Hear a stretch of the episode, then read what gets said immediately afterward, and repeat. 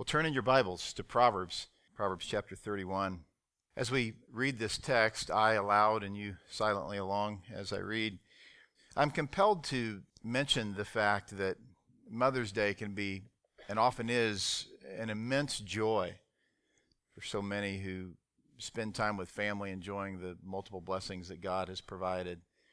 And then for others, it's bittersweet because they recall a time when that blessing was so great and so packed with fullness of experience with loved ones, and uh, as a result of the departure of maybe a mother, maybe even a child, uh, that has become bittersweet. They're fond memories, and yet uh, the difficulty of the absence of that person um, is hardly overridden by the joy, and yet ultimately we hope that it would be.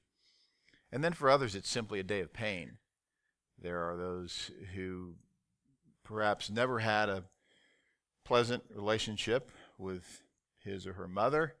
Maybe there are those who've lost children. Uh, there are those who are estranged from their children, from their parents, even from their grandparents. And so the concept of Mother's Day can be a time of joy, it can be a time of bittersweetness, it can be a time of pain.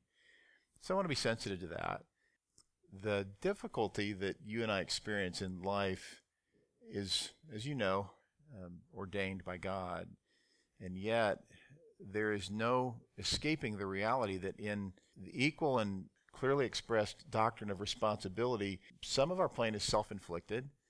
And at the same time, much of it can come as the result of the hard heartedness of others. And so, as we look at this text today, I want to I want to preface this by saying that it would be cold hearted of us to not acknowledge that uh, this can be a very, very difficult day. I'm well aware of the fact that for some of you, this may be a difficult day for you. And um, so, as we look at the text of Scripture, I want to help you to be mindful of the reality that the Scripture is for you. And, and so, when we uh, arrive at a text that seems not to address your area of life, it's still for you. It may not directly address some area in your life, uh, but still, it's for you that you would know what the Word of God says. Paul says that he was committed to teaching the whole counsel of God. And so I'm committed to teaching the whole counsel of God, and it just seems appropriate to be in this text together this morning. And I think you'll find it joyous whether or not you have the potential to be involved in a mother daughter or a granddaughter grandmother relationship biologically, if you're a woman, you certainly have the privilege to be involved in other women's lives in the form of discipleship in the church. And in fact, you're called to do that. Uh, and at the same time, if you're a man, you might be looking at this saying, How in the world could I get something out of this? Well, because you need to know what the scripture says about godly womanhood that you would lead your wife, that you would honor your mother, that you would uh, maybe one day minister to a daughter in law. I expect I'll have ample opportunity uh, to do that. And um, we're taking names now in case you're interested. Uh, we're very interested. Uh, but my hope is that one day the daughters that Kimberly and I don't have will come in the form of our sons' wives, and we greatly look forward to that and the privilege that that will be. Years ago, I knew a young lady who never missed a day in our ministry, and this was before we planted the church, before we planted the anchor.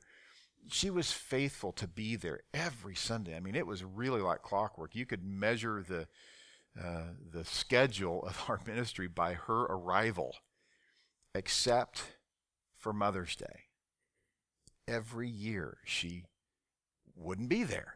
But that was the only time. I mean, even when she went on vacation, she would make sure she was there on Sunday.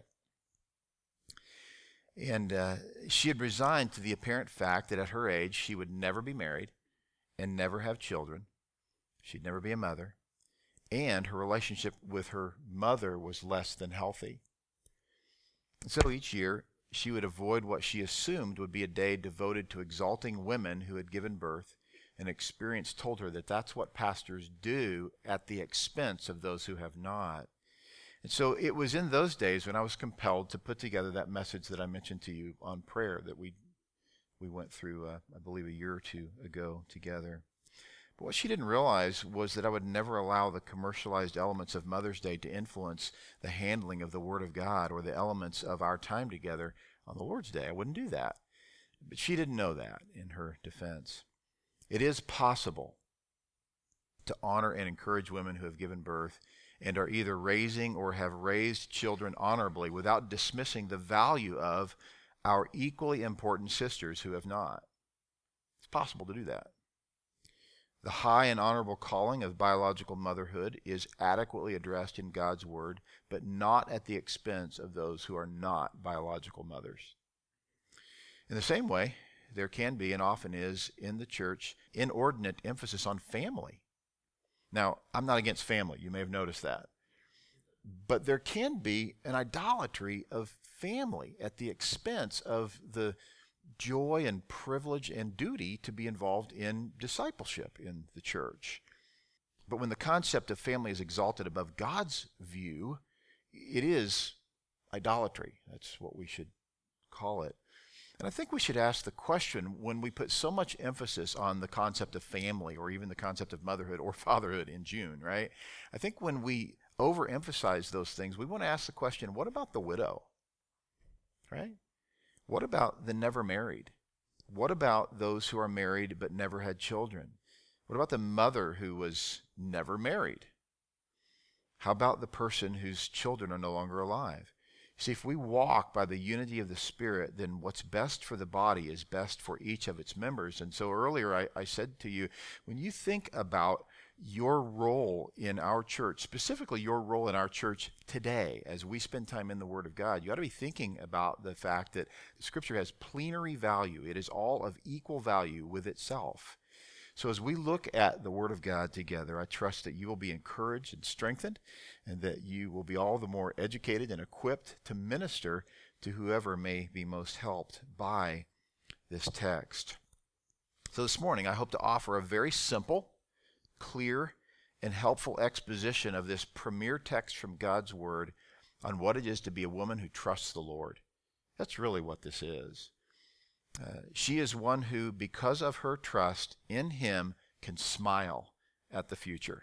Did you love that picture? I pulled that right out of Proverbs 31, of course. She smiles at the future. Now, I don't know about you, but when I'm anxious and when I'm distrusting of the Lord and, and when I'm convinced that there are those who are against my efforts and my desires. I'm not smiling. On the other hand, when I'm thinking uh, and meditating on and resting in God's sovereignty and His grace, I'm, I'm at ease. I can trust a God who is sovereign, who loves people. I can trust a God who clearly and specifically and accurately describes himself in his word as being trustworthy despite the difficulties in my life, whether they are self inflicted or not. So we trust Him. And this morning, I think you'll see in the scripture, I think we'll see it together, that the woman who smiles at the future is the woman who trusts in Him despite the difficulties in her life. Well, let's read it uh, together. As I said earlier, I'll read aloud. You can read along silently. Proverbs 31, beginning with verse 10. I'll be reading from the ESV and I'll be teaching from the NAS. You might be thinking, can't you make up your mind? Yeah, I just did. I'm reading from the ESV and I'm teaching from the NAS, okay? So here we go. An excellent wife, who can find? She is far more precious than jewels. The heart of her husband trusts in her, and he will have no lack of gain. She does him good and not harm and all the days of her life. She seeks wool and flax and works with willing hands. She is like the ships of the merchant. She brings her food from afar. She rises while it is yet night and provides food for her household and portions for her maidens. She considers a field and buys it. With the fruit of her hands she plants a vineyard.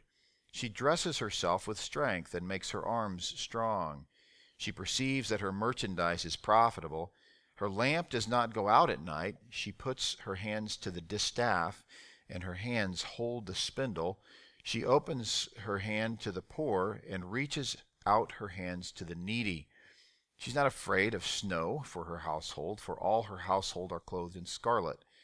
She makes bed coverings for herself. Her clothing is fine linen and purple. Her husband is known in the gates when he sits among the elders of the land. She makes linen garments and sells them. She delivers sashes to the merchant. Strength and dignity are her clothing, and she laughs at the time to come. She opens her mouth with wisdom, and the teaching of kindness is on her tongue. She looks well to the ways of her household and does not eat the bread of idleness. Her children rise up and call her blessed. Her husband also, and he praises her. Many women have done excellently, but you surpass them all. Charm is deceitful and beauty is vain. But a woman who fears the Lord is to be praised. Give her of the fruit of her hands, and let her works praise her in the gates. The proverb starts with a clear and concentrated expression of the excellent wife's pricelessness. So, point number one, I want you to see the pricelessness of the excellent wife. The proverb says, An excellent wife, who can find? The implication here is that it's difficult. It's not an easy task to find an excellent wife. And I would suggest, for the most part, those who are excellent wives weren't in the beginning, especially for those who marry young. And by the way, I recommend marrying young. We shouldn't tell young people to wait to be married until you are going to be an excellent wife on day one. We should tell them, be ready to be married that you would become the excellent wife.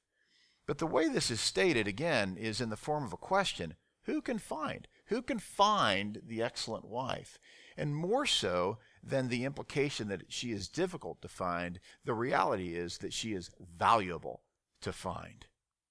She's priceless, really. The scripture refers to her as being excellent, which comes from the word excel. She stands above the non excellent wife. She certainly stands above those who have no interest in the things of the Lord. She doesn't fear the Lord if she's not an excellent wife. If she is an excellent wife, it's because she fears the Lord. And then this very clear illustration her worth is greater than that of rubies or of jewels, more generically. And of course, you would say, and so would I, if you're married or if you think of your mother, you would say, oh, of course, my mother, my wife, has much greater value than that of any jewel. And yet, you know this of all things that are coveted on the earth, jewels are more so, perhaps, than anything. They're more coveted by a greater and broader group of people than any uh, other materialistic item. Everyone, everywhere, knows the value of a jewel. When one finds a rock and polishes it and finds it to be pleasing to the eye, even conformed to something that they could put in the in the way of a necklace uh, or a ring, that in and of itself draws attention. Now, there's nothing wrong with one drawing attention to herself with jewelry. And really, the idea with jewelry ought to be that it is an accent to the woman's beauty, particularly in her eyes. I remember when Kimberly and I were first getting to know each other, and I mean that first conversation where we really spent any substantial period of time together. We talked for four hours that first time. And she was wearing this frumpy old sweatshirt. but I didn't remember that. She reminded me of that later. All I remember was her eyes, her beautiful green eyes. That your eyes are green, right? Okay, good. Yeah, they're green. Right? Sorta? Okay. So they're beautiful, regardless of what color they are. You'll all be going to Kimberly immediately after the service to see what color her eyes are. And the reason I was drawn to her eyes, well, it had nothing to do with the sweatshirt. It had to do with the fact that you look in someone's eye when you talk to them. Uh, you hope to get to know someone. Not you don't look at their ears. You know, you're not staring at their feet. You're engaging with someone because you want to read them and you want them to be able to read you. Now, sadly, in our commercialized culture, beauty has been skewed. I'll never forget when I was going through Grace Advance in my training for church planting. A man named Chris Mueller, who I'd known for many years, he was John MacArthur's youth pastor way, way back. Chris came to teach us in Grace Advance. And he emphasized the need to minister to your wife. And he said, Men, start with this. Determine that your wife will become the standard of beauty. Now, that is impossible in our culture. It's impossible in our culture, in a secular culture, where the standard of beauty is what Hollywood decides, right? That's not cliche. That's the reality. Men think of women as objects of their possession and, in some cases, their physical abuse in, in many ways. And, and, so it's not unusual for a man's eyes to be drawn to a woman simply because of her physical attraction. And the real problem is not that she's physically attractive and he needs to get over that. The real problem is he's got a wrong standard of beauty. And any man who is married must determine to set his sights on his wife becoming the standard of beauty. And then there'll never be adultery. It wouldn't be an option because he's completely satisfied in the wife of his youth. He's completely convinced that no one measures up in contrast to her. And that's really how it should work.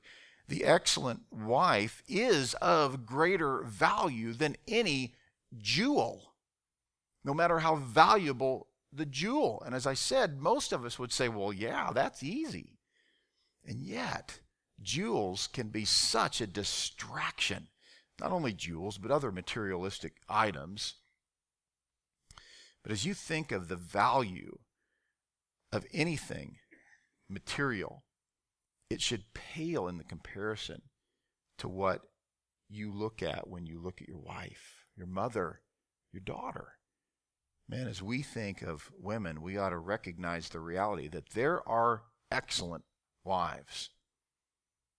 And maybe you're struggling in your marriage or your possibility of marriage, and you're wondering, how should I be thinking about this? I've been so heartbroken. I've been so discouraged. I've found so little strength and so little hope in this relationship or in this potential relationship or this series of broken relationships. What should be happening? What should be happening is there is a cultivation of excellence. There's a cultivation of uh, conformity to the person of Jesus Christ. If I can make a massive exegetical jump to what the Bible would have you be thinking, you would be conformed to the image of Jesus Christ, is what it would mean for you to be an excellent wife. I'll speak more to men on that issue later. See, there's no measuring the value of an excellent wife. And I can tell you from experience, there's no measuring the value of an excellent wife. Now you say, wait a minute, Todd, you, you seem to have a bad attitude about that word experience. I really don't. I really have a great attitude about it.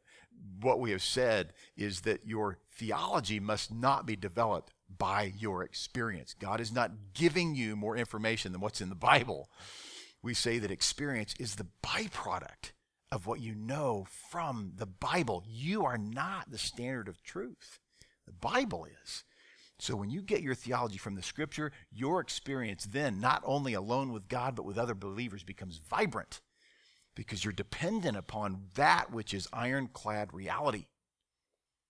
And this morning, an ironclad reality is the pricelessness of an excellent wife. Now, let me say this before I move on. I said I'd address men later, but I, want, I need to say this right now.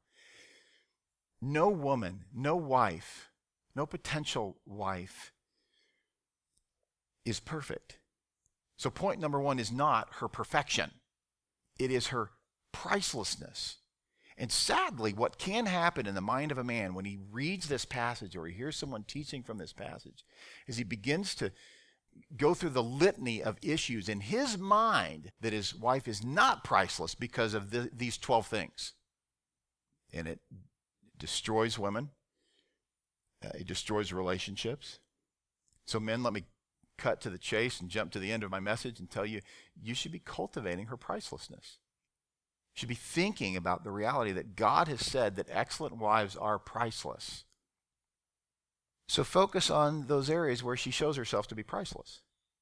Cultivate that, nurture that, encourage it, draw attention to it.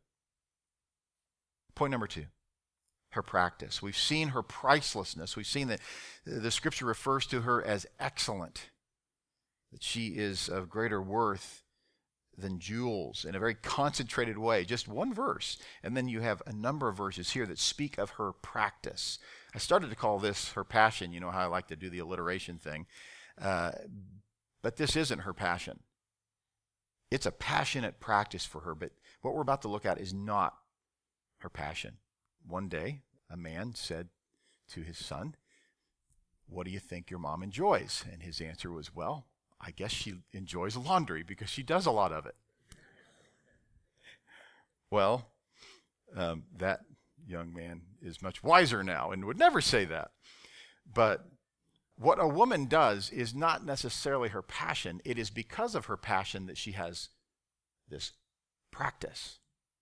So she does what she does because of her passion, and we'll get to her passion in a moment. I've got a different word for it, but we'll get to that in a moment. But now we want to look at her practice this is the practice that unfolds as a result of her passion. It is the practice that is prevalent among all her other practices. She sees her role as that of helper, and she understands it to be of immense value. She doesn't see the mundane things in her life, at least not overall. There are days where she begrudges them, I would imagine. But for the most part, and really on the whole, as she thinks about her life, she's grateful for the privilege to serve in the details, even though they are difficult and they are drudgerous, maybe even painful. 1 Corinthians 11, verse 3, gives us insight into how this mindset is developed. Uh, Paul says, But I want you to understand that Christ is the head of every man, and the man is the head of a woman and God is the head of Christ. And that's where he goes on into this difficult theological issue of the head covering. And we'll address that another day. But the point in the text uh, is what we should understand, and, and that is that God is the head of Christ, Christ is the head of man, man is the head of woman. Along with that, very, very important to emphasize that we are not talking about inequality. This is where those who have a cursory understanding or cursory awareness or observation of the Word of God begin to check out because they think that this somehow is an expression of inequality and it can't possibly be right. And of course, the standard term these days is chauvinism. And this is not the case. Be it understood that a woman who has children in her home, but no man, is not the head of her home. You say, well, then who is? The church is the surrogate head. The church serves the unmarried or widowed woman in her rearing of her children as a surrogate. The church is not the head. There is no head. There's no male head. There's no human head. Woman does not become the head. The woman is never the head. We saw that turn out quite problematically in Genesis 1 through 3 there's a curse on mankind as a result of a woman attempting to be the head. And this, this creates bristling, this concept. It creates embitteredness, even anger. That you would think that somehow a woman can't be the head of her home, only if we believe what the Bible teaches. That's not to say that a woman can't be responsible and can't do a tremendous job of rearing her children in the difficulty of singleness. And I've seen many, many women do it, but it can't be done without the church. It's impossible. Nothing can be done without the church in a spiritual sense in an effort to be faithful to Jesus Christ. Now, hang in there. You may be thinking, well, I did it without the church. Did I do everything wrong? Hang in there. We're not there yet, but we will be. The need to understand the practice of the godly woman, the godly wife, the godly daughter, the godly mother, begins with an understanding of her role. She understands her role. As Eve intentionally misunderstood her role, it is quite common in our day. Let's not bag on the world right now. Let's talk about the church. In the church, there is this idea, and we've all heard it. We've heard of situations where there are no men who are stepping up to lead, and so what else were the women to do? And the answer is find another church. You say, well, what if there isn't one for an hour away? Drive an hour. You say, well, that's easier said than done, and that's true, but still, a church that has no male leadership is not a church. It's not a church. Say, well, aren't the women just trying to be faithful and stepping up? Perhaps, but they're not being subject to Scripture. This is a painful discussion to have with those who only have a cursory understanding of the Word of God. But for those who love Christ and those who want to humbly obey and honor Him, it's actually a welcomed reality. For those who get their arms around this, for women who get their arms around this difficult topic, it's a relief. It's soothing. It says, okay, I can trust my husband because the Lord is trustworthy. I can trust my lack of a husband I can trust in the fact that I have no husband because the Lord is trustworthy. He oversees all things. He is sovereign in all the details. And as a result of that, I trust Him. Jesus Christ is our example. He entrusted Himself to the one who judges righteously. So this seeming inequality is erased in Galatians 3, where Paul says that they are neither male nor female, for you are all one in Christ Jesus. This doesn't erase gender. You'd have to erase a lot of the Bible to erase gender. But what it does erase is the idea of potential inequality. We're simply talking about different roles. There's a head and there's a helper in the home. And then you got these little folks running around who are observing that and learning from it. And they're developing patterns in their own hearts and minds as to what that would look like. I've, one of my sons has told me, when I'm a big dad, I'm going to do it this way. Well, okay. I, I, hope that goes well for you. I, I really do. I, I, hope that I've been helpful to you, but I'm sure that you'll do better than I. I'm deeply convinced of that. Uh, verse 12 in our text she does him good and not evil all the days of her life. Back to verse 11. The heart of her husband trusts in her, and he will have no lack of gain. Now, guys, it's a repulsive thing if in your heart right now you're thinking, but you don't know my wife. You don't know how difficult my marriage is. That's repulsive. Call it that, abandon it, and move into an awareness of the fact that the woman that God gave you desires, at least in some measure, to be the woman whose heart you trust. That in your heart you would trust her. That's what she desires. She desires for you to lack nothing, to have no lack of gain. That's what she wants for you.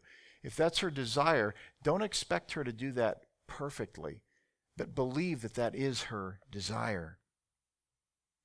She does him good and not evil all the days of her wife. That's the excellent wife. So, again, back to you guys for a moment. I said I was going to save all this to the last, but it's probably helpful right now to say are you nurturing that? Or are you a constant thorn? That every time she does something well, every time she does something good, every time, she, every time she does something for your gain, all you know how to do is to point out what you didn't like about it. It's destructive. But the excellent wife, and the one who would be an excellent wife, is finding her heart given to her husband's better good. Gals, there's so much joy in that. There's so much relief in that. The pressure is off. Your role is the better good of your husband. Uh, a woman is to take care of her husband. She is to serve him because that is the high calling of the godly, excellent wife. And in what she does ultimately reflects in her husband's life. Proverbs 21, verse 9 says, It is better to live in a corner of a roof. Now picture that. The corner of a roof. And in the context in which we are reading, roofs were much smaller than the one you probably live under today. A corner roof, not even the whole roof. The overhang. It'd be better to do that than to have a wife who is contentious and share the house with her. Contention kills a man. You know, the constant contending, the constant pointing out what's wrong, the constant expressions of everything he didn't do that you had hoped he would. The Bible says it would be better for him to live up on the roof and only a small portion of it than for you to be contentious. Verse 19 of that same proverb says it's better to live in a desert. I've lived in the desert. It's not a good place to live, if you ask me, than with a contentious or a vexing woman, a woman who's angry, who wants to inflict difficulty when things don't go well for her.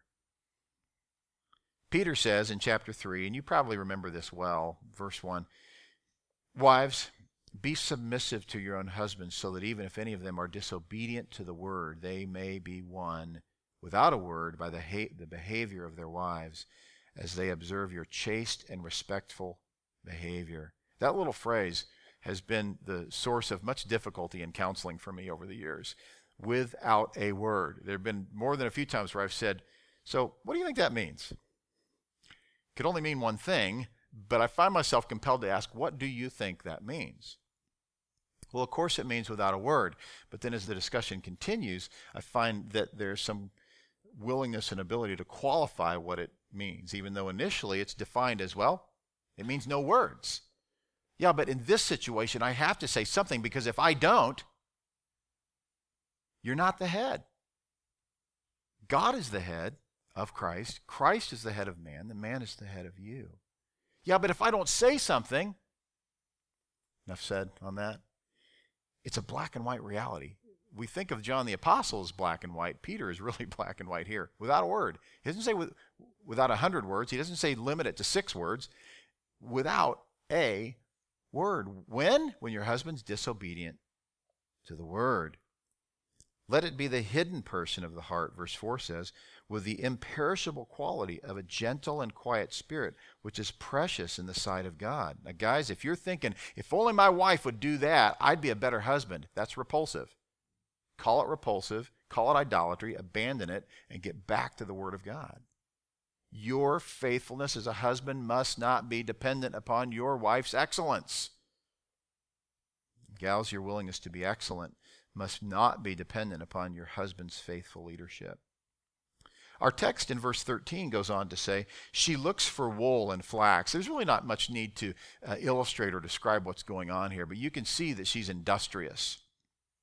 Again, she looks for wool and flax and works with her hands in delight. Now, don't go, go out and buy a sewing machine if that's not your thing. But the point here is that in this era, in this day, sewing was important. For a woman to make the clothing was just how it was done. It was quite unusual for someone else to make your clothing and for you to go, you know, pick amongst several options for your family and for yourself. But she did this. She looked for wool, she looked for flax, she worked with her hands, and she did it with delight. You say, but what if that really wasn't her thing? She did it with delight. What does that mean? Uh, let me help you understand this just in my own life. There are things pastorally that I have to do that are more detailed than what I really would prefer or choose to do. But I find delight in them because I know that faithfulness in those little things is what the Lord uses to measure whether or not I'm going to be effective pastorally in your life. I must do them. I might not choose to do them if I didn't have to do them, but I'm not going to have drudgery in the midst of it. I'm not going to disdain it simply because they're things that I just have to do. I'm not a detail guy by nature. I don't love looking for grammatical errors in anything, but I know that they are important. If we are going to say things effectively and helpfully and ministerially, we must be diligent in the details. A godly, excellent wife is diligent in the details and she finds delight in it, even though she might say, I'd rather be snowboarding. I'd rather be eating ice cream. I'd rather be enjoying my children than working for them. Well, right, of course, that's normal and it's not sinful. But there is still delight in the mundane. Yes, there are those who love to sew. There are those who love to do these things, but certainly not every woman finds a natural tendency to do these things, but she still delights in them. She is like merchant ships. She brings her food from afar. She's willing to do that which is necessary to provide a diversity on the table that her family would enjoy it. She rises also while it is still, uh, still night and gives food to her household and portions to her maidens. Of course, not all of you have maidens, at least I don't think you do, but you do have the responsibility of ministering to other people. You have not only responsibility of ministering to your family, but you have the responsibility of discipleship, being involved in other people's lives. And you will you will do that by providing portions necessary, be it spiritually or uh, monetarily, perhaps, in some cases, or food in other cases. She considers a field and buys it. She's smart. I like to think that word is really the most appropriate here. She takes the time to think about the finances of the home. And when the opportunity arises, she will investigate it. Of course, she'll consult with her husband and she'll consider the possibility of how to make money. It is not evil or sinful to make money. Money is not evil. Money is amoral. Uh, money is not the root of all evil, as that passage has frequently been misquoted. The love of money is the root of all evil. But to make money is a good thing. And the woman who is willing to serve and supplement her home by looking for opportunities to make money is exhibiting excellence in her uh, responsibilities in the home. Again, she considers a field and buys it. From her earnings, she plants a vineyard. So she does what she can with what she has. You know, she doesn't spend what little she has frivolously and foolishly. She invests it. Investment is an expression of wisdom. Wise investment is an expression of wisdom throughout the scripture. She's not interested in a get rich quick scheme, you know, something that's going to make you extremely health, uh, wealthy so that you can you know, provide for everyone. That's usually the statement behind the, the get rich quick schemes.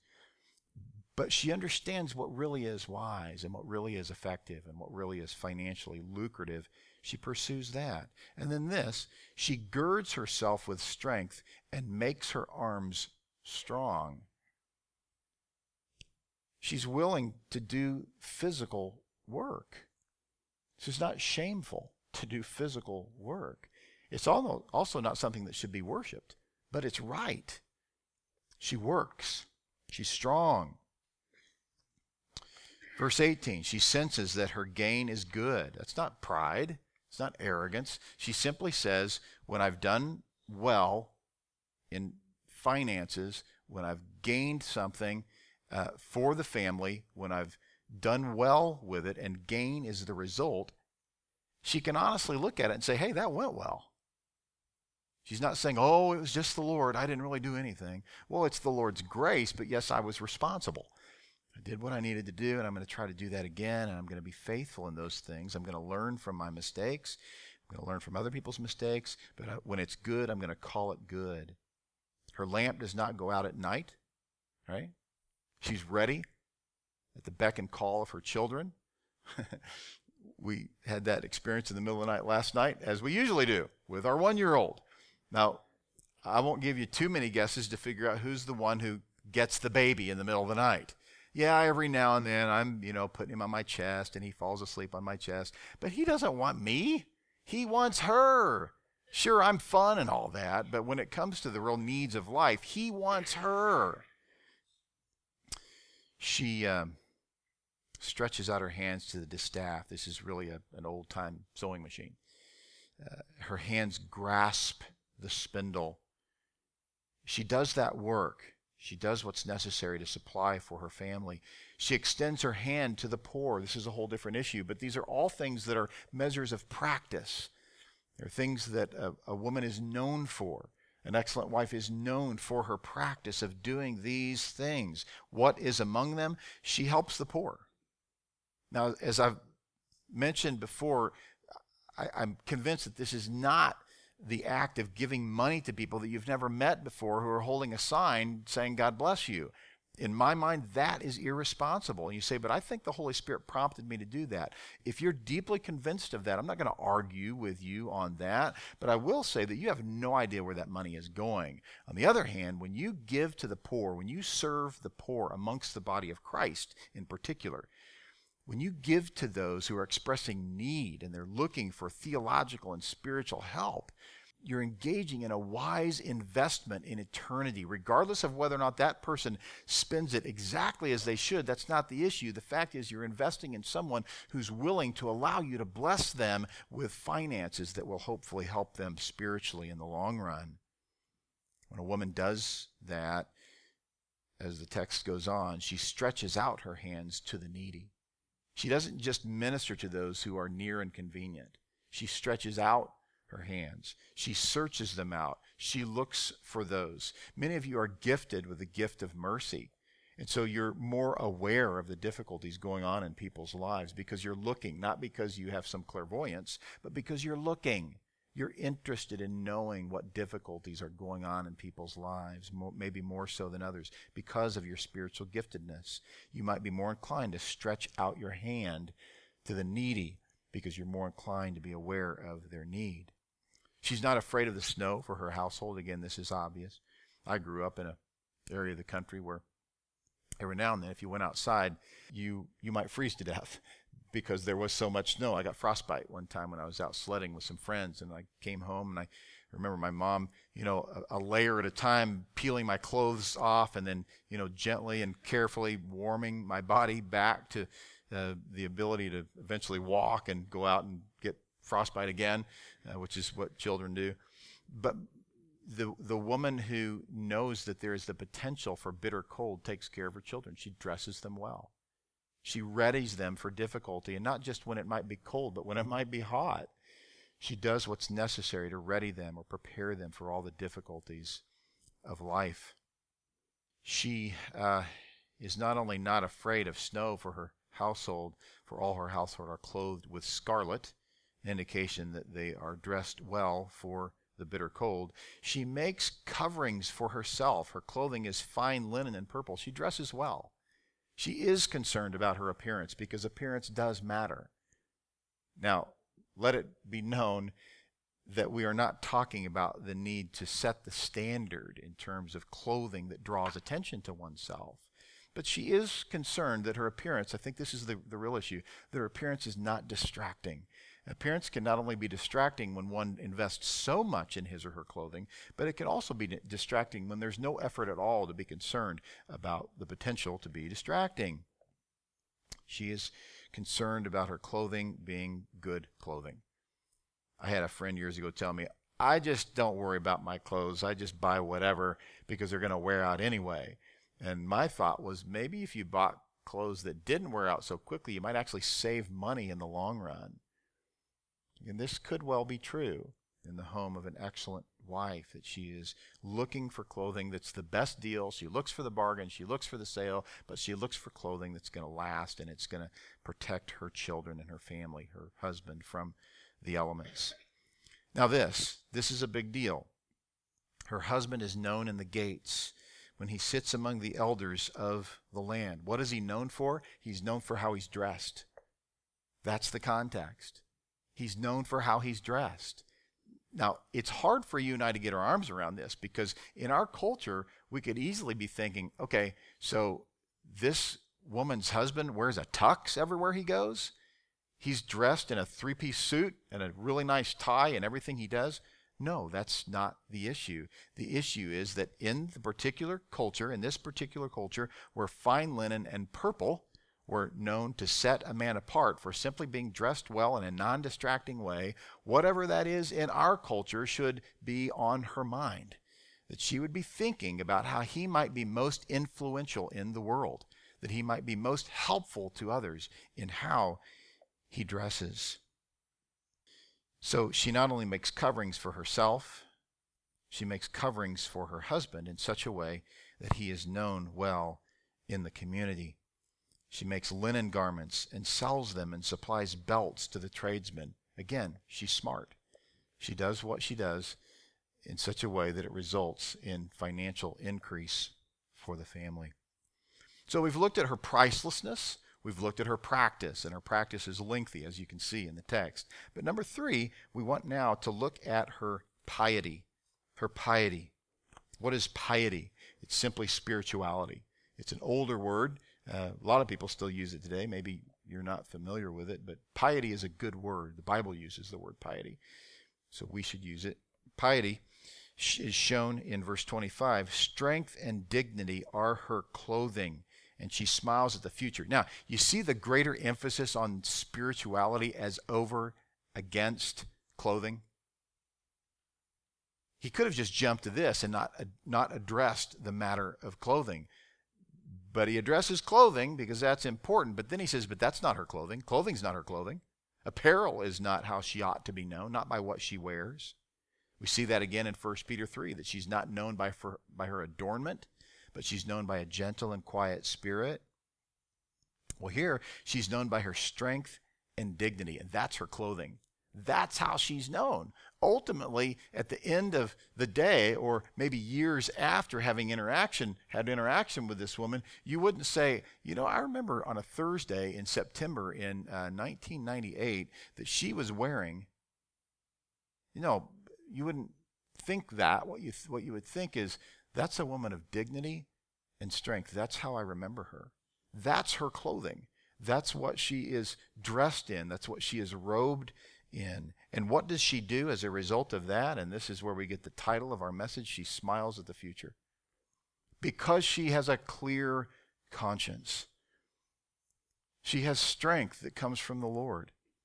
She's committed to other people. She does care what other people think. She is concerned about being kind and gentle and loving and gracious, all the commands that Christians are given that are to be assessed by other people. The person who says, Well, I'm not concerned about what other people think, only the Lord, is not concerned about what the Lord thinks, because the Lord thinks that you should be concerned about obeying his commands that consider other people's assessment of you. You see that pervasively throughout the Word of God. Her strength and her dignity. She's not a fool. She doesn't bring attention to herself with ridiculous and unbecoming humor. I'm not saying she's not funny. There's nothing wrong with being funny. To quote C.J. Mahaney, either you are or you aren't. and if you're not, you probably shouldn't try to be. But if you are, praise God, because that can be winsome and can be helpful in conversation and in ministry. But she's dignified. She knows what's appropriate. She takes time to think through her words and her actions and her heart attitude. Her dignity is expressed as a measure of her strength because she is strong. And I didn't say strong willed or prideful or arrogant, but she's strong in the Lord. That's the issue, right? Because she's strong in the Lord, she is a person of great dignity. And as the result, as a result, regardless of the condition of her family, she can confidently say that she looks to the future with a great attitude, with great pleasure. She can believe that the Lord has blessed her, and in that blessing, she is willing to draw attention to the Lord in how she ministers to her family and others. She has that way about her. As I said, she has a clear conscience and the strength of the Lord is hers. Verse 26 She opens her mouth in wisdom, and the teaching of kindness is on her tongue. When she opens her mouth, what comes out? Bible. I don't mean that she just always quotes scripture in everything she does, but her speech is not only seasoned with scripture, it is driven by scripture. A lot of people sprinkle their conversation with Bible and many times twist the scripture so as to use it to persuade people to believe what they think reality is. But the excellent wife speaks Bible. She understands it. She studies well. She understands hermeneutics because the Bible demands it. The Bible demands that you look at the Bible with honesty that you believe it for what it means. You believe 2 Peter chapter 1 that tells us that no prophecy of scripture has ever been interpreted by man, but it is of the Holy Spirit. It is the Holy Spirit's interpretation. And she believes that. So when she studies the Word of God, she's not looking for a proof text to prove her point to someone. She's looking for what God has said. And she subjects herself to that. And even in the face of her husband, she doesn't fear him. She's willing to say, But I think that after careful study and humbling myself before the Lord, that this is what this text means. The history of the church indicates that this is what this text means. Careful and honest approach to the Word of God has led me to believe that this is what this text means. She can do that with confidence. She opens her mouth in wisdom because her mind is full of God's Word, and the teaching of kindness is on her tongue. She doesn't do it with a baseball bat. She does it with kindness. She doesn't beat her children or others with spiritual torpedoes. She loves them. She does what she does with gentleness and with kindness. In 2 Timothy 3, verse 12, we read, Indeed, all who desire to live a godly life in Christ Jesus will be persecuted, while evil people are impo- and impostors will go on from bad to worse, deceiving and being deceived. But as for you, remember this is Paul speaking to Timothy, as for you, continue in what you have learned and have firmly believed, knowing from whom you learned it, and how from childhood you have been acquainted with the sacred writings, which are able to make you wise for all salvation through faith in Christ Jesus. All scripture is breathed out by God and profitable for teaching, for reproof, for correction, and for training in righteousness, that the man of God may be complete, equipped for every good work. Who did the Lord use in Timothy's life? His mother and his grandmother. If you go back to chapter 1, you'll see that they are the two people that most influenced him. Timothy's father was an unbelieving Gentile, a pagan, and yet his mother and his grandmother taught him well. Gals, you may be in that situation where your husband is an unbeliever, or maybe he's experienced a false conversion. Maybe he's a believer and he's very immature. But regardless, there is hope that your children will follow the Lord. I think you ought to look closely at 1 Corinthians 7 and realize that even in the situation where the husband is an unbeliever, it is not such that your children cannot become holy. Point is, they can become holy. But if you're constantly blaming your husband's disbelief or his immaturity for your children's condition, then you are equally to blame. But if you're willing to trust the Lord that He is going to do a work through you despite your husband's condition, you're proving to be the excellent wife, much like Timothy's mother and grandmother apparently were. This woman, this excellent wife, is tender with her children when she teaches them. In Proverbs 4, verse 3, we see, When I was a son to my father, tender and the only son in the sight of my mother. This is a natural willingness and heart attitude of women toward their children to have tenderness for them. Paul even calls upon that when he reminds the Thessalonians of just how he ministered to them as a nursing mother tenderly ministers to her children. Proverbs 1, verse 8 says, Hear, my son, your father's instruction, and do not forsake your mother's teaching. Indeed, they are a graceful wreath to your head and ornaments about your neck. The writer of the Proverbs here goes on to explain that the person who looks for evil, he lies about waiting for blood, ultimately lies about waiting for his own blood the demise that he hopes, the embitterness he has toward other people, will result in his own falling in the pit that he digs for others. It's an axiomatic reality. But the man who follows the way of his mother's teaching will be blessed. It's a guarantee. Proverbs 6, verse 20 My son, observe the commandment of your father and do not forsake the teaching of your mother. Bind them continually on your heart tie them around your neck. Gals, when you teach your children and you think they're not getting it, you must ask the question Am I doing it tenderly? Did I do it with kindness? Or did I do it with an overbearing spirit, with a spiritual baseball bat? The text goes on to say, For the commandment is a lamp, and the teaching is light, and reproofs for discipline are the way of life to keep you from the evil woman. The hope would be that a godly woman would protect her sons from the evil woman, that adultery would be stayed off by a godly woman's tender efforts to teach her children well. Verse 27 in our text, Proverbs 31 She looks well to the ways of her household, and she does not eat the bread of idleness. This is a word picture pointing to the matter of laziness. She's not lazy. I know more than a few women who are not lazy. As I look around the room and I think of the work that the Lord has done in our church, the Lord has blessed us with a massive blessing in the hard working spirit of the women in our church. And clearly, that's in the church simply a byproduct of what they're already doing in the home. She turns off the TV, she unplugs it, she gets rid of it. She does whatever is necessary to cultivate her own interest in being faithful to the things that the Lord has called her to. She doesn't eat the bread of idleness. If you will, she eats the bread of diligence. So we've looked at her pricelessness. We can't measure it, her value. We've looked at her practice, and we've looked at her piety. She is a woman of strength and dignity. She's a godly woman. She fears the Lord. We didn't get to that, but we will. We want to look now at number four, her prize. What is her prize? Well, the text says her children rise up and bless her.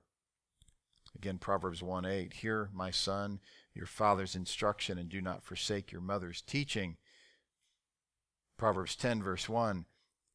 But a foolish son is a grief to his mother. The proverb tells us that the one who does not discipline his or her children hates his or her children. say, but I know I know some people who don't discipline their kids. They don't hate their kids. Yes, they do. They love self.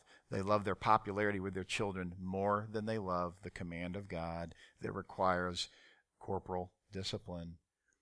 It is the measure by which God gets to the heart to quote Tedd Tripp, I don't understand the connection between the heart and the bottom, but it exists.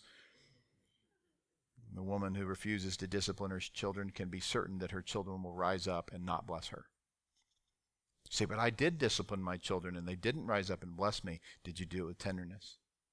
Was it an act of love or was it an act of control? Was it a desire for behavior modification? Were you just interested in compliance, just getting them out of your hair? Proverbs 15:21, but a foolish man despises his mother. Friends, brothers, sisters, it's so important that you and I not deny the relationship between parenting and the child. Your children are a product of your parenting, as are mine. Please don't fall irresponsibly on the doctrine of God's sovereignty and say, Well, I did what I could. I raised them in the Lord. I don't know why they turned out the way they did. You had input in that. You do have input in that. If you're raising your children now or if your children are out of the home, you still have input. And in a moment, we'll get to that. But please don't abuse the doctrine of God's sovereignty. Please don't abandon the doctrine of your responsibility, which is equally important throughout the scripture. Please acknowledge that there is a relationship between the spiritual condition of your children and your parenting. I'm not trying to guilt you. I'm trying to help you understand, and we'll get there in a moment, to the hope that you can and do have in Christ for the outcome of your children. Her husband also, and he praises her, saying, Many daughters have done nobly, but you excel them all. I can in my experience, I can say that about my wife. It's true. I'm deeply convinced that my wife excels all women. Now, I'm not going to run around saying you know, you need to follow my wife because she's the standard, but that is the attitude of my heart. I personally believe that's true. And I think it is equally acceptable and right for you men to say the same thing about your wives. I wouldn't want you to say Todd's wife is excellent above all else. I think that would be foolish on a number of levels, but it also wouldn't be true. It is important that men, we think of our wives as the standard setter for godliness that we would see them as being faithful in such a way that sets the standard for others. Not only do her children rise up and bless her, but the husband of that woman praises her as well. Now, there's a sense in which we can look at this text and say, okay, the real issue is that for the excellent wife, this comes naturally. But we also want to look at the ancillary realities in this text that men have a tremendous influence on this. The excellent wife many times becomes more excellent as a result of her husband's patience and her love, uh, his love and his kindness. There are those whose lives can be described as noble, but the excellent wife excels them all. There is nobility and then there is excellence, and they are very different. Nobility is simply the matter of a woman's ability to have attention drawn to her because she's done good in some way. Excellence is a spiritual quality. Excellence is reflective of God's character in the woman's life. And then this, and you've heard it many times charm is deceitful, and beauty is vain. These are not evil in and of themselves, but if they are considered to be the primary traits of a woman, then she's shallow. Charm? Nothing wrong with charm. But if that's the basis of her condition, she's shallow and useless. Beauty? It's vain. Physical beauty, is there anything wrong with physical beauty? Absolutely not. It's actually revered in the scripture. But at the same time, beauty in and of itself is vain and meaningless and pointless and has no eternal value at all. But a woman who fears the Lord, she shall be praised. Let me just say this at this point. This is her prize. She has been granted the gift of fearing the Lord. How does that come? A high view of God. Men, if you're cultivating a low view of God in your home, how in the world do you expect your wife to be a godly, God fearing woman? You and I, men, should be doing everything we possibly can to have a right understanding of what God's Word says about God.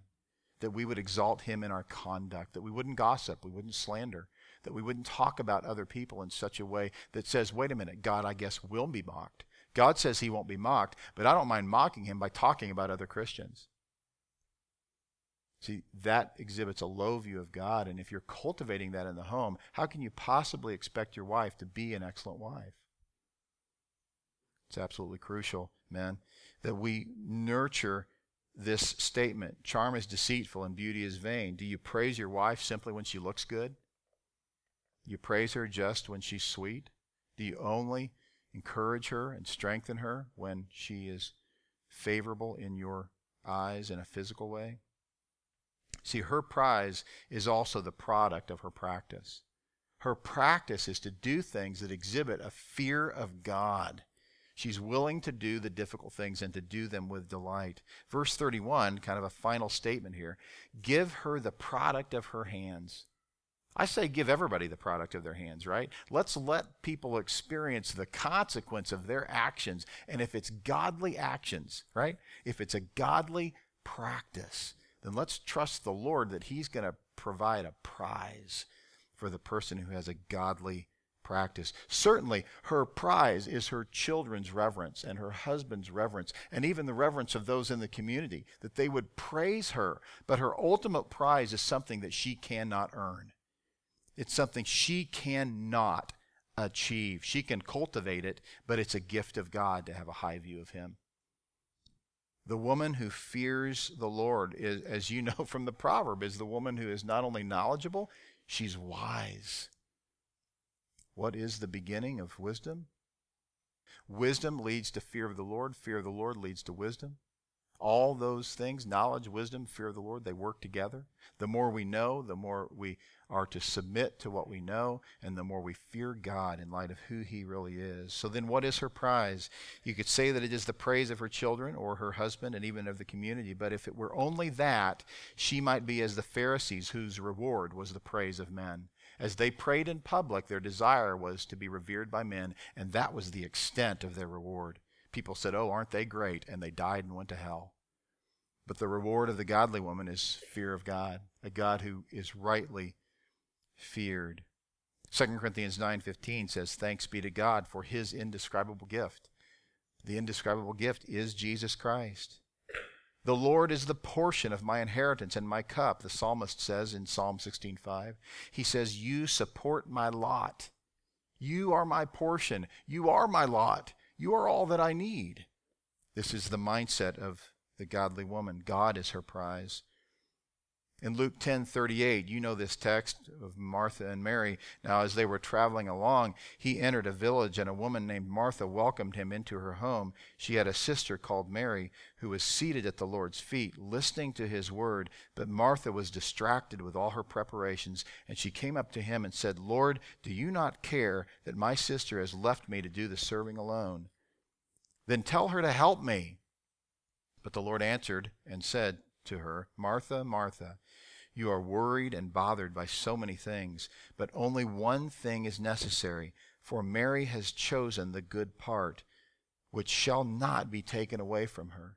Gals, whether you're a wife or a mother or a daughter or a grandmother or not, what cannot be taken away from you is a high view of God, despite the circumstances of your home, your job, and your neighborhood as you cultivate the fear of God based upon what the Bible says about Him, and you refuse to allow someone to influence you to think and believe that God is an impotent, non sovereign God, if you will say, stay strong in that, God will bless you. God will ultimately be the one who praises you for your excellence in the home. So, some questions then as we close. If you're not a mother or a wife, and your mother is no longer living, how do you respond to a text like this? How do you respond humbly but strongly with strength to a text like this and say, Lord, I don't want to be discouraged by Mother's Day. I don't want it to be a day when I avoid the church because we just, you know, we give out white flowers to women whose mothers are alive and red ones to women whose mothers are not alive and things like that or however that goes. I probably got it backwards. Uh, but all those things that can be so difficult and painful for me i don't want to be that. How do i respond faithfully if i'm not apparently categorized by this text of scripture? Here's how you, should respond. Think of paul's words to titus in chapter 2 titus 2 older women likewise are to be reverent in their behavior not malicious gossips, nor enslaved to much wine, teaching what is good, so that they may encourage the young women to love their husbands, to love their children, to be sensible, pure, workers at home, kind, being subject to their own husbands, so that the word of God will not be dishonored. You see, what Paul is doing here with Titus is not telling Titus how to teach women. He's telling Titus how to teach women to teach women. It's discipleship. This is the greatest and most eternal relationship in which to be involved, humanly speaking. That there would be an emphasis on discipleship in the mind and the heart and the life of a godly woman is for every woman. You see, not just for women who have children. Yes, they are to disciple their daughters and even their sons for, in some sense. But discipleship this kind of relationship, being an excellent woman, being a woman who smiles at the future, comes down to a willingness to understand God's call to imitate Christ and to call others to imitate you as you do that. Titus 3:11 Women must likewise be dignified, not malicious gossips. Watch your speech. Ask yourself, am I careful?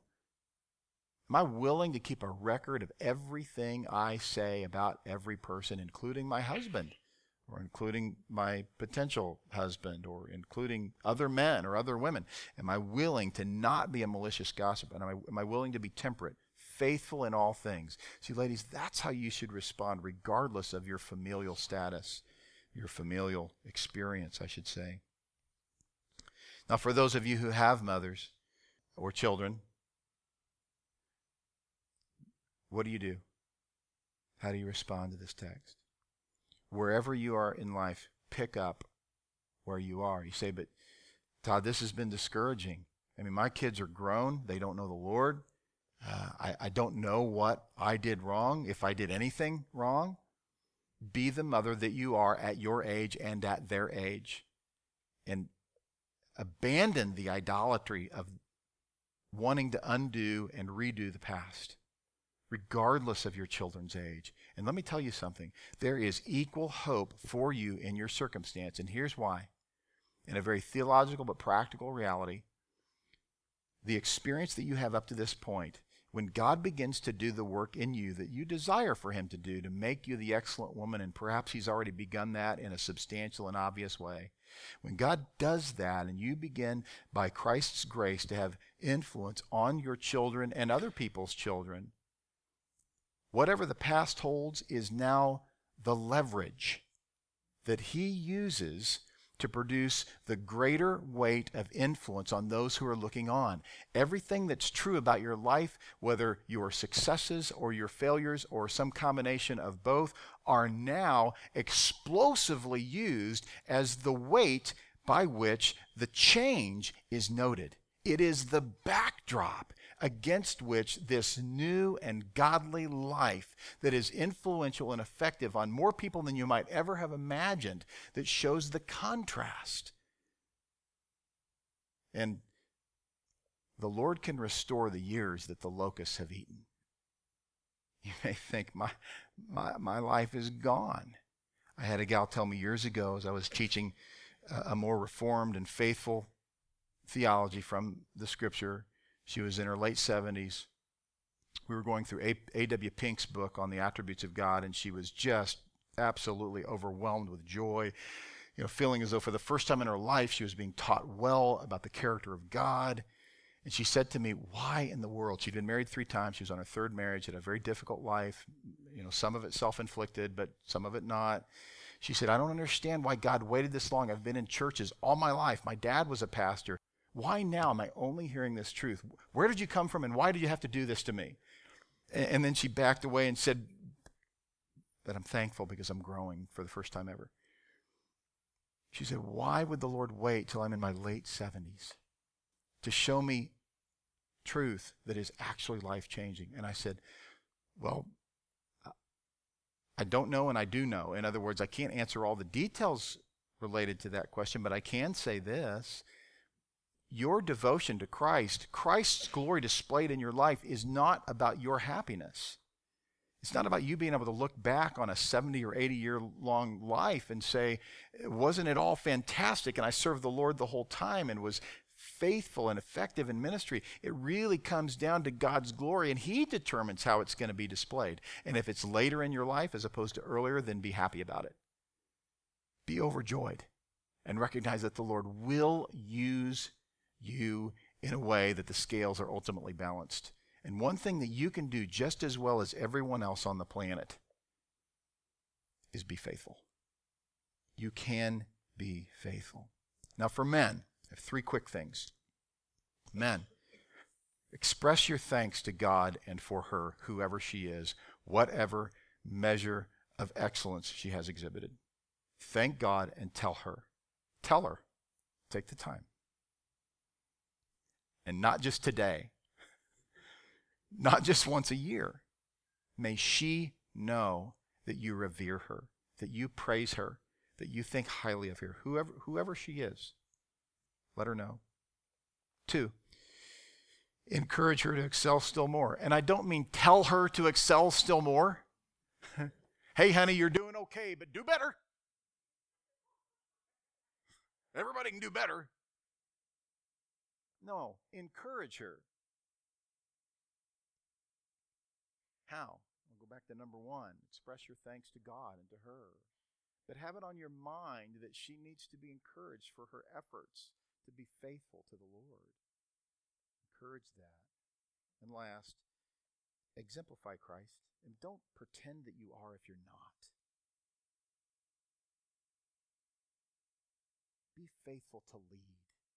Let your wife or your mother or your daughter, your grandmother, whoever it is, the women in your life, the women in whose lives you have influence, if you have a top down attitude that says, well, you know, we in our Calvinism have uh, arrived at the proper way of thinking, if only you would come over to our side, Yeah, that's helpful. Or on the other hand, you've made every effort to appear to be a man that your wife knows you're not. Just say it. Start with her and then go to the leadership of the church and just be honest. She needs you to be honest. One of the things in my life that is one of the greatest blessings is honest men with whom I can be honest about my own weaknesses. And if I weren't able to do that, I doubt very much they would be willing to do that. Men, be willing to exemplify Christ. Be humble. Tell the truth. Be strong. Those of you who are men and not yet married, get into this practice. Don't let a good life pass you by because you weren't faithful to these things. Well, let's pray. Father, what a joy it is for us in the body of Christ to know and enjoy so many godly women, so many women who are not only excellent wives, but excellent daughters and excellent mothers, and, and others who, uh, other sisters of ours who are of equal importance, who are faithful in the church to love and to serve and to sacrifice and to do good works that they too are priceless. Is so important for us to remember that their practice is a godly practice and that their piety is exemplary and that their prize is the same prize and that is a God who is fear worthy. Lord, we ask now that in our time of singing that we would not think, well, now is the time to worship, but that we would realize that this is simply an extension of the worship you have enabled us in, in hearing and receiving your word but that it would be a magnificent, worshipful expression of right thoughts about you should be. We thank you so much for your love for us. Amen.